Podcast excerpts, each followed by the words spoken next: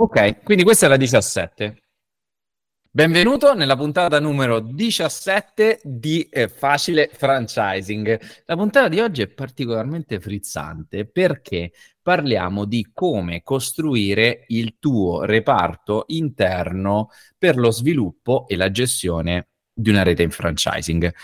È un tema, quello dell'autonomia, che abbiamo toccato più volte anche nella puntata precedente dove abbiamo parlato di come lavora rating. Noi abbiamo un grande valore legato all'autonomia imprenditoriale, è un punto che toccheremo, uno dei primi passaggi che toccheremo in questa puntata, ma soprattutto in questa puntata, veramente da, da ascoltare, magari prendere anche qualche appunto, eh, vediamo bene nel dettaglio come unire vendita e gestione nel, nella costruzione di un franchising. Quindi io cercherò di raccontarti proprio dalle prime affiliazioni fino a quando magari ho una rete intorno alle 30-40 unità aperte, come devo organizzarmi per gestire tutto. Quindi sigla e iniziamo.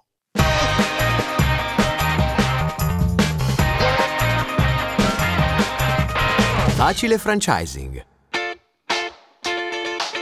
Bene, bene, bene, bene, bene. Iniziamo. Siamo pronti e abbiamo tante, tante, tante cose da dire, ma prima di tutto voglio partire dal perché. Perché tu devi assolutamente, assolutamente costruire un reparto interno franchising, quindi sia per la vendita che per lo sviluppo che per la gestione della tua rete, perché devi assolutamente fare così e soprattutto perché il 90, cioè il 100%, facciamo così, il 100% di tutte le aziende di consulenza, franchising, tranne rating, ti dicono il contrario, ok? Quindi partiamo da questo punto, ok?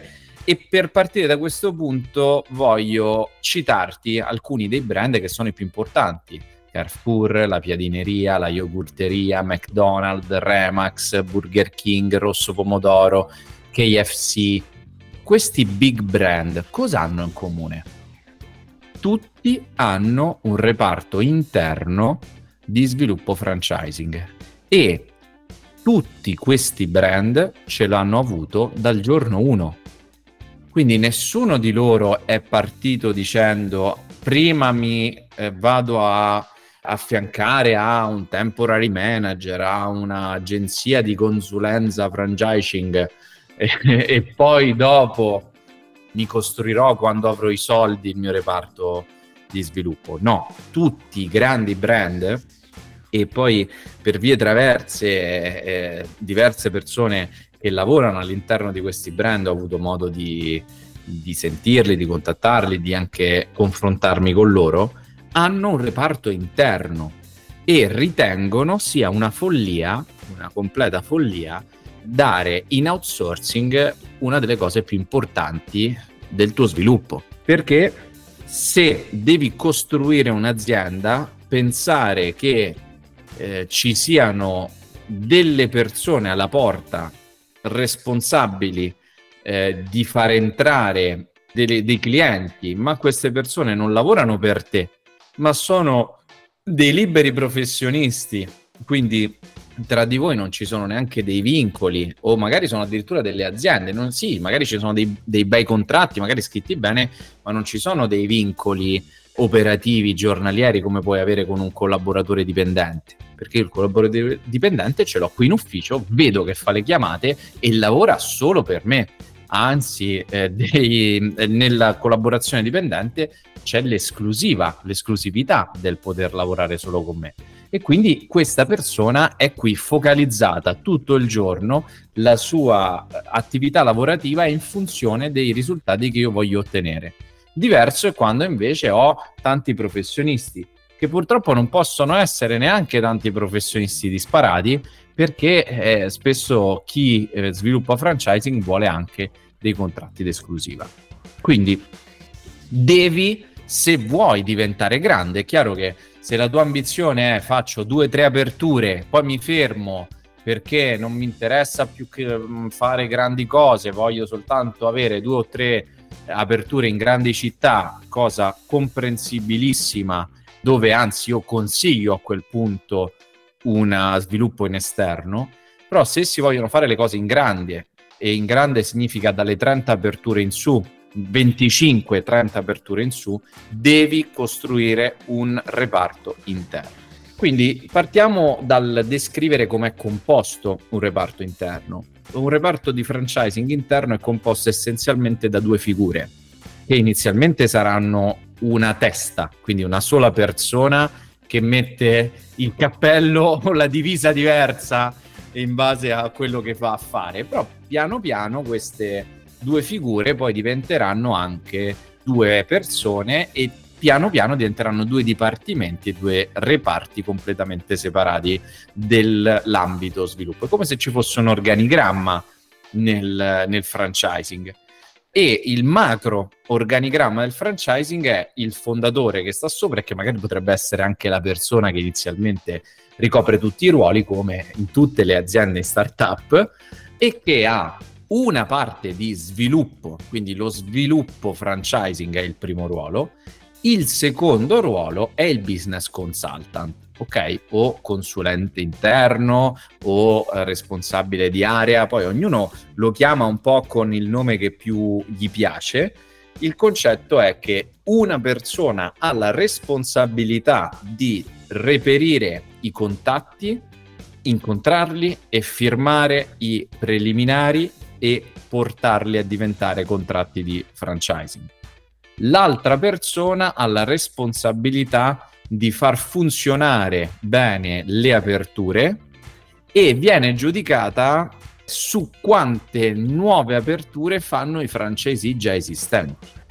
Perché ti svelo un segreto, il segreto di Pulcinella, le reti che tu vedi grandi, 100 affiliati, 200 affiliati, ci sono tantissime reti numeri che sembrano enormi, ma in realtà all'atto pratico tutti quei numeri che sembrano enormi vengono fatti da gruppi piccoli di imprenditori.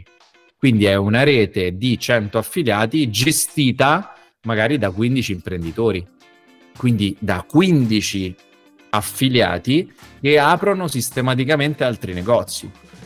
Quindi è come se eh, il reparto sviluppo ha lo scopo di accendere le prime micce, ma il reparto poi di business consultant ha l'obiettivo di mantenere sempre accesa la fiamma e l'unico modo per avere la netta sensazione che questo lavoro viene fatto correttamente, perché poi ci fermeremo un attimo a riflettere tra eh, la gestione di un negozio che va bene e un affiliato contento. Sono due cose diverse, perché io posso avere anche un negozio che va bene, posso avere un'attività che guadagna, ma dall'altra parte un affiliato molto scontento.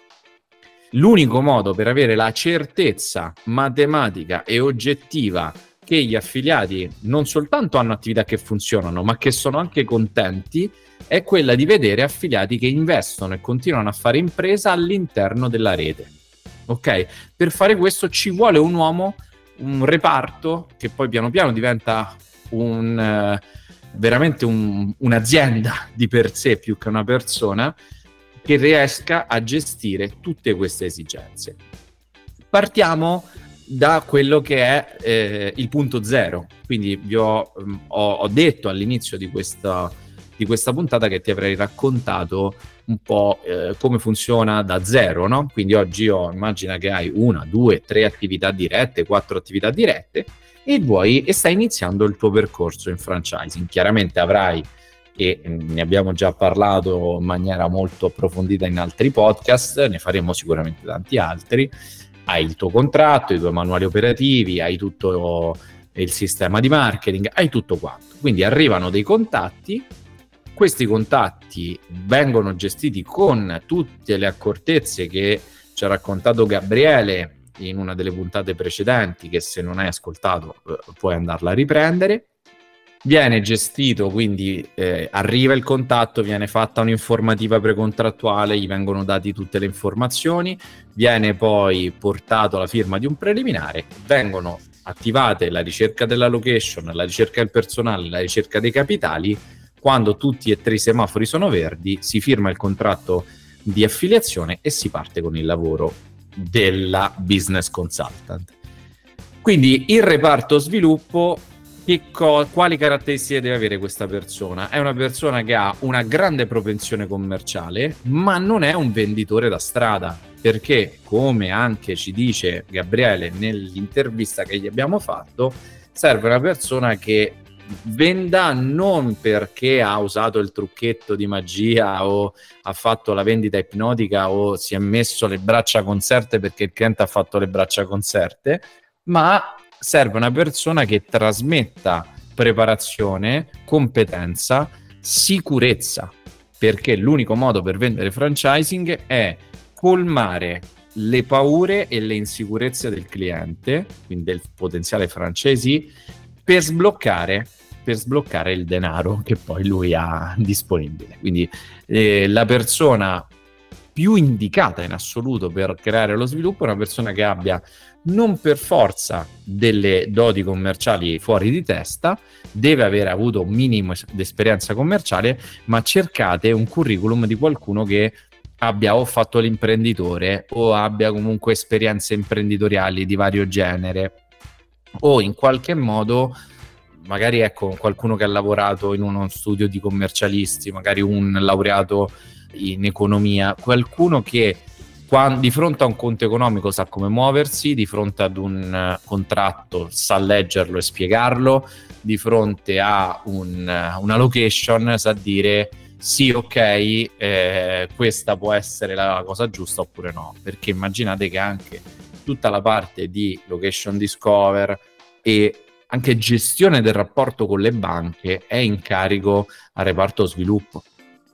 Quindi immaginate questo ruolo come una persona che è un imprenditore. È proprio per questo che all'inizio noi consigliamo sempre che sia l'imprenditore stesso a gestire i contatti. Poi sappiamo che eh, sul mercato in questo momento non è difficile trovare i contatti, il problema è trovare quelli caldi, ed è il motivo per cui il rating esiste e funziona e ringraziando Dio abbiamo tanti clienti soddisfatti. Poi eh, lì ne abbiamo parlato con Davide in altre puntate precedenti, però ecco, non è così complesso poi eh, effettivamente uscire dal volume dei, dei perditempo e portare a casa dei risultati.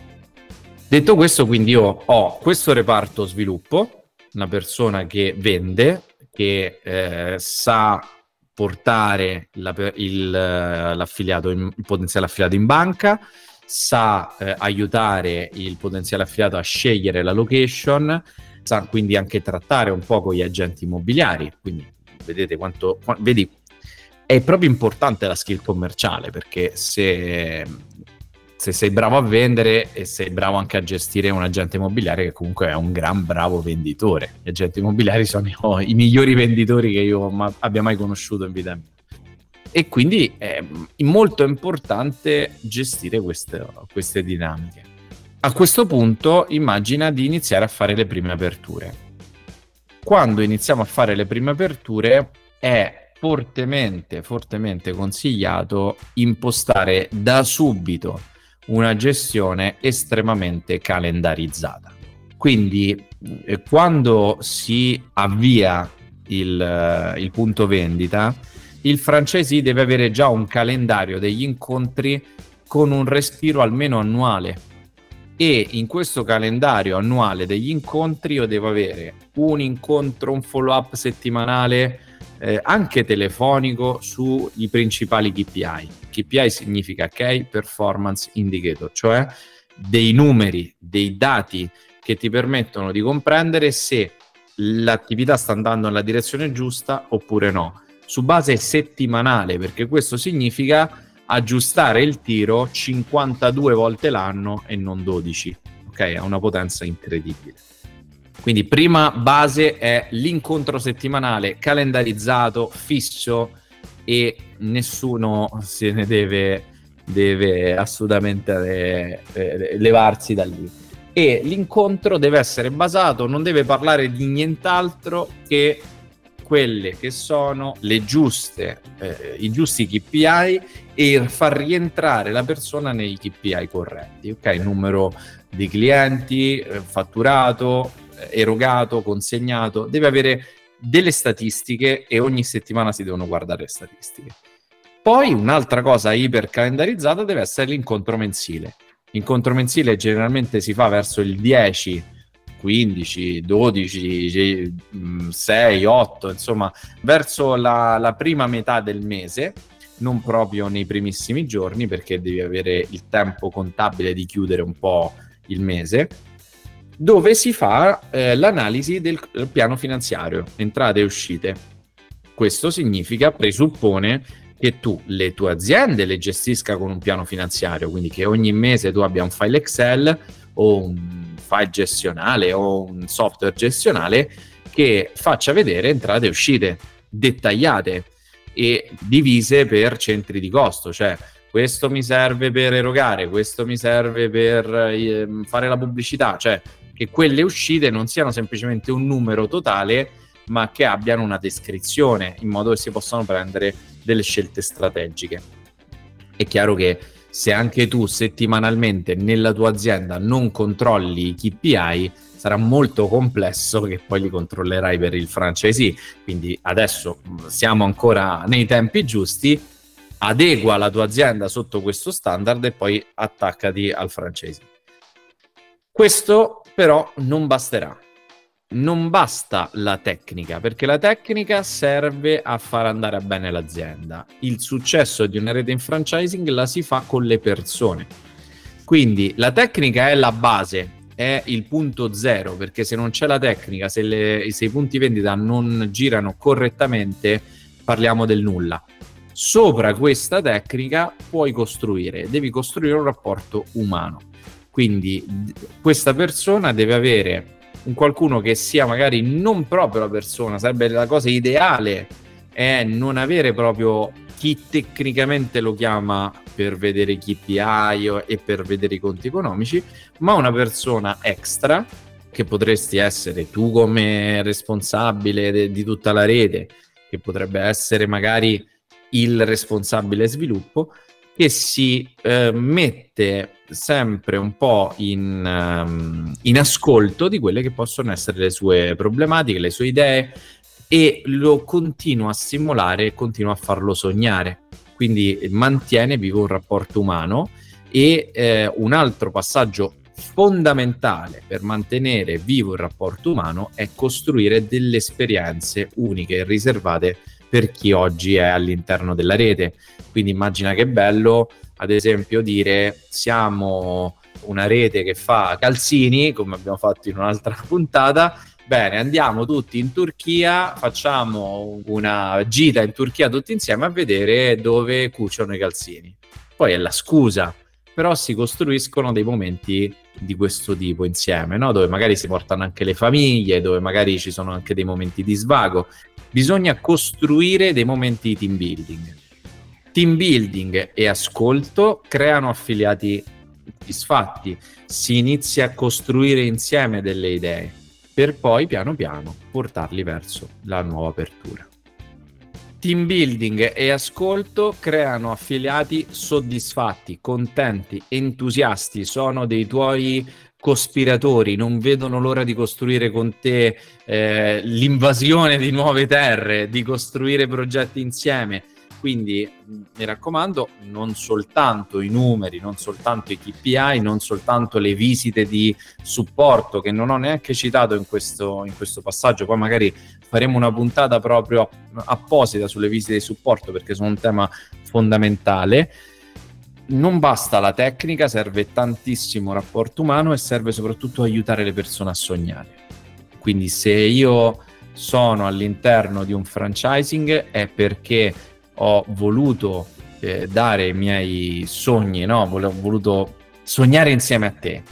E questo però non deve essere una leva solo di vendita, perché è chiaro che sarà una leva commerciale, deve essere una leva di, di vita insieme, quindi io ho sposato i tuoi sogni, eh, ci sto, voglio stare con te, voglio eh, ascoltarti e ti ho preso come riferimento, continuiamo a sognare insieme. Questa è po' l'esortazione che ti faccio per gestire una rete.